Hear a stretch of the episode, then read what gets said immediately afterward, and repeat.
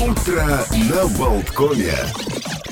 Продолжается утро на Болткоме. Утро, собственно, четверга, 8 декабря. Мы уже говорили о том, что сегодня и день художника, и день путешествия во времени, и день сала, и день брауни. Можно и на брауни положить кусочек сала, совместить э, оба праздника. Ну, не знаю, не знаю. Потому что сегодня, между прочим, день великого незнания. Незнание. Да, праздник, э, обратите внимание на то, как велика знаю, что область ничего не знаю. непознанного и неизведанного вова.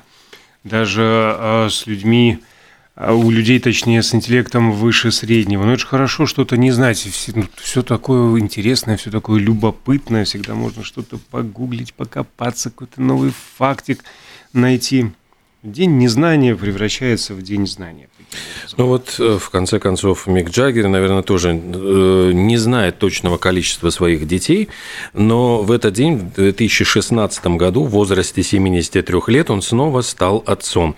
У него была на тот момент, вот у 73-летнего Джаггера, 29-летняя подруга, э, американская балерина Мэлори Хемрик, и родила она мальчика в Нью-Йорке. Ну вот официальных детей у него уже до этого было семеро в возрасте от 17 до 45. И, кстати, он э, к этому времени уже успел даже стать прадедушкой. Не дедушкой, а прадедушкой. Молодец, молодец. А, Звуки музыки я могу продолжить. Э, Утяжелим а, до Металлики. В этот день, в 2013-м, Металлика сыграла концерт на аргентинской антарктической станции Карлини и стала на тот момент первой и единственной группой, которая выступила на всех семи континентах.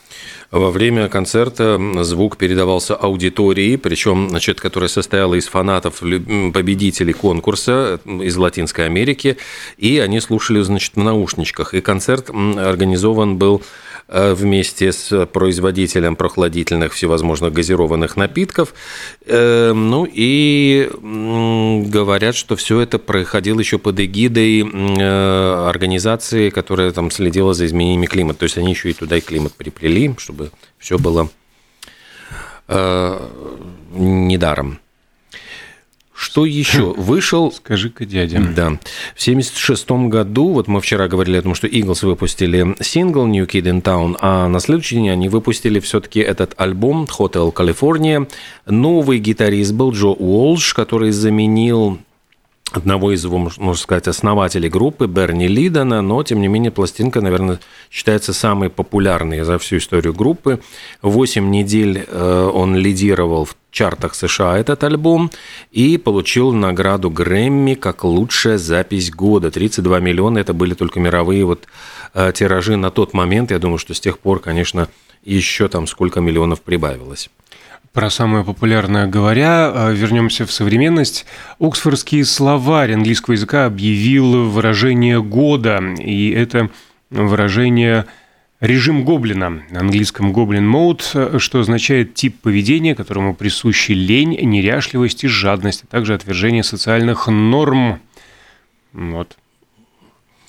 А сегодня еще вот э, любопытно, э, очень много действительно связано с музыкой, дат. Во всяком случае, вот появился на свет и Ян Сибелиус. Кстати, финны сегодня отмечают День Сибелиуса и в Хельсинки. День финской музыки в честь очень, него. Очень красивый у него действительно памятник Сибелиусу в Хельсинки, там э, музыкальный, то есть там можно самому что-то даже сыграть, там какие-то висят эти металлические пластины.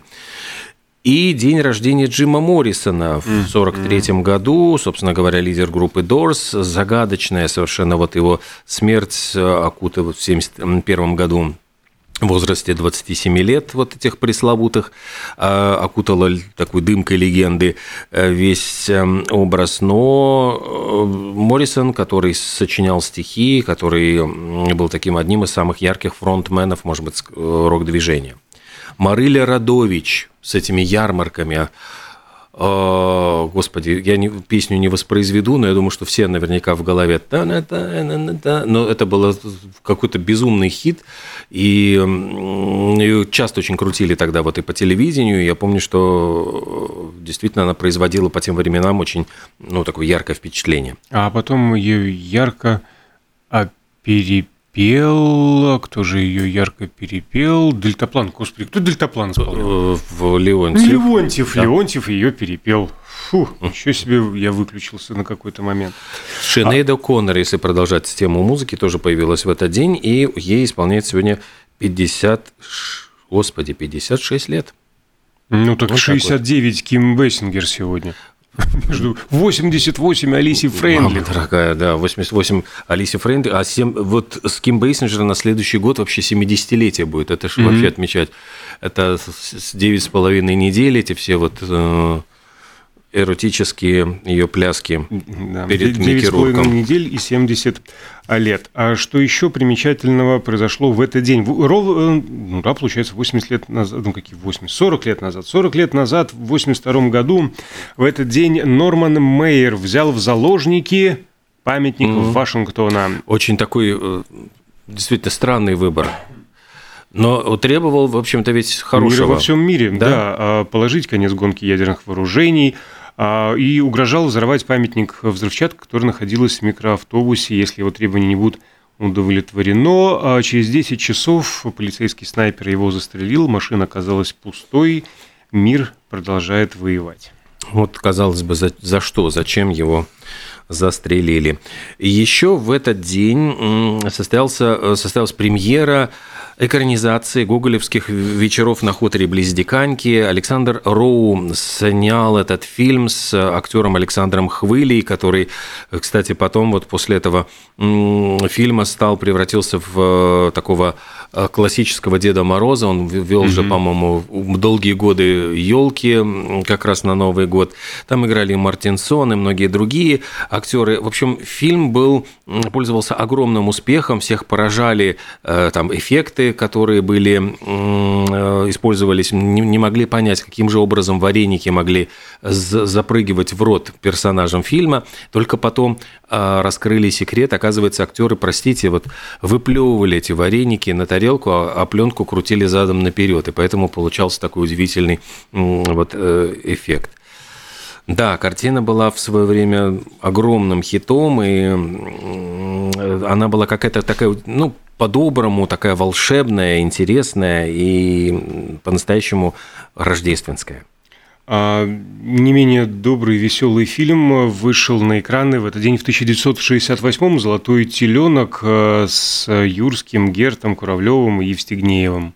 Мне кажется, что это одна из лучших вообще экранизаций Это правда. Ильфа и Петро, потому что Сергей Юрский, ну вот он сыграл того Бендера, который, э, ну вот, э, кажется, Ну, хрестоматийный. Хрестоматийный, такой да. Но вот он Потому был что первым. Миронов, ну, при всем уважении, и даже, в общем-то, в Гайдаевском фильме, э, господи, Арчил Гамашвили да, да. тоже мимо.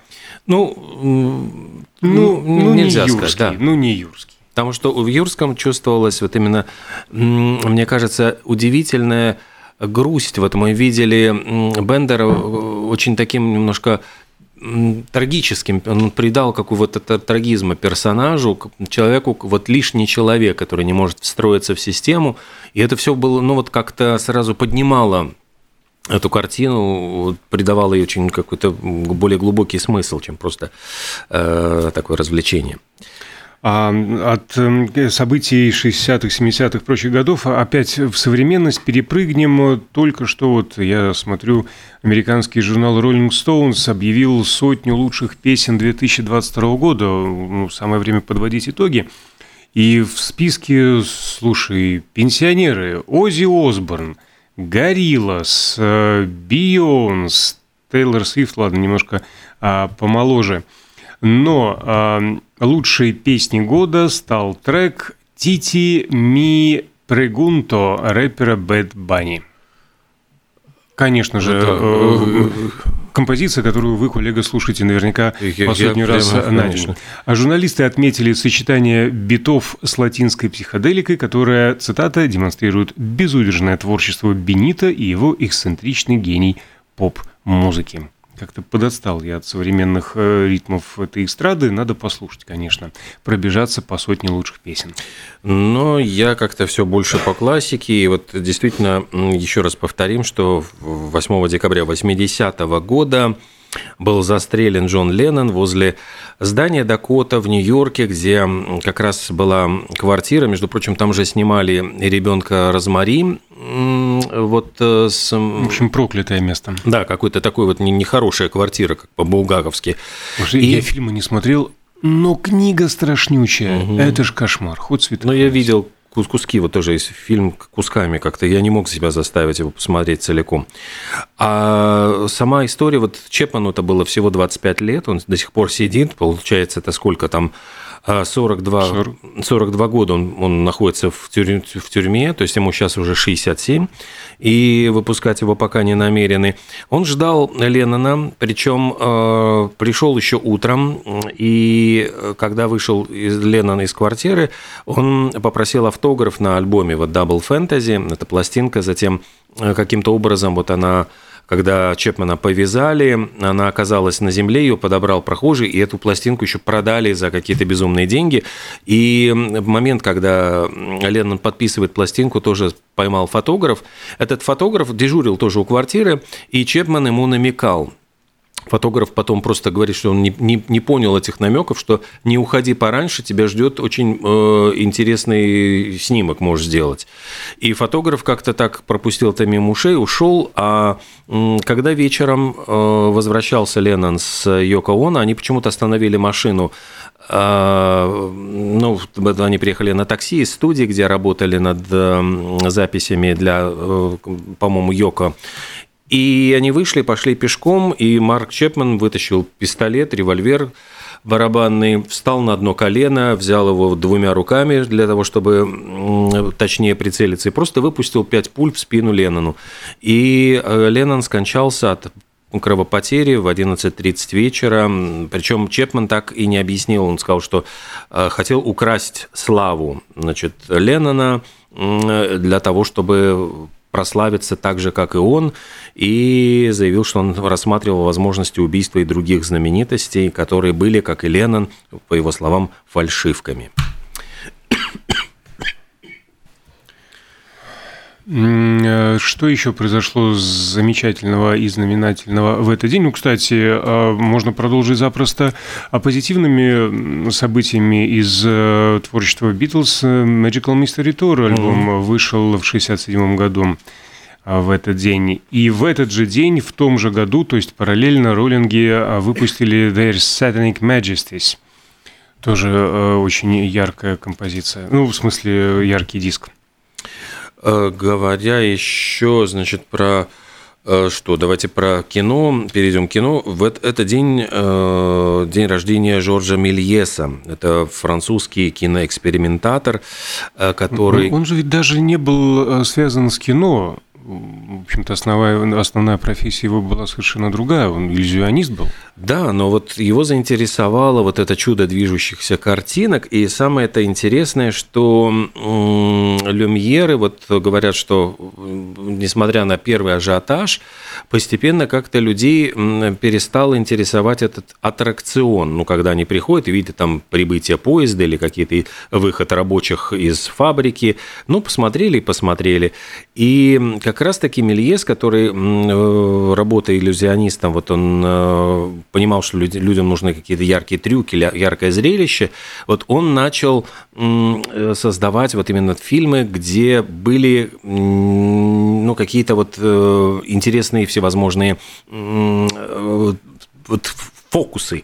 И надо заметить, что, конечно, «Путешествие на Луну», вот фильм 1902 года, который принес ему всемирную славу, и коротенькая, там вот в зависимости от того, с какой скоростью показывают эту картину, она там, по-моему, там 10 или 12 или 15 минут идет, но интересно, что вот кадр с э, ракетой, которая попадает в глаз Луны, все это вот рисовалось там буквально на коленках, и до сих пор вот эти картины смотрят, они повлияли очень сильно и дальше стали э, вдохновлять уже новых творцов, а сам Мельес, к сожалению, э, в какой-то момент он был очень богатым человеком, действительно, он снял там более 500 картин, и платил хорошие деньги актерам, и, в принципе, так у него было поставлено производство. Потом он разорился, все закончилось банкротством, арестом студии, и работал он уже на склоне лет продавцом в магазине сладостей и игрушек. на вокзале Монпарнас, и хотя он получил э, орден почетного легиона за свой вклад в искусство, в, вот, в, в кинематографию, э, скончался он, конечно, нищим, и такая печальная история. А, более того, из 500 фильмов, которые он снял, буквально считанные единицы сохранились. Да, тогда, в принципе, не, э, ну, это не считалось чем-то таким вечным, а остались только несколько картин. Надо о чем-то вечном сейчас да, говорить. Что-то еще нужно такое кинематографическое, хорошо. Еще в 1978 году в Лос-Анджелесе прошла премьера фильма Майка, Майкла Чимино «Охотник на оленей».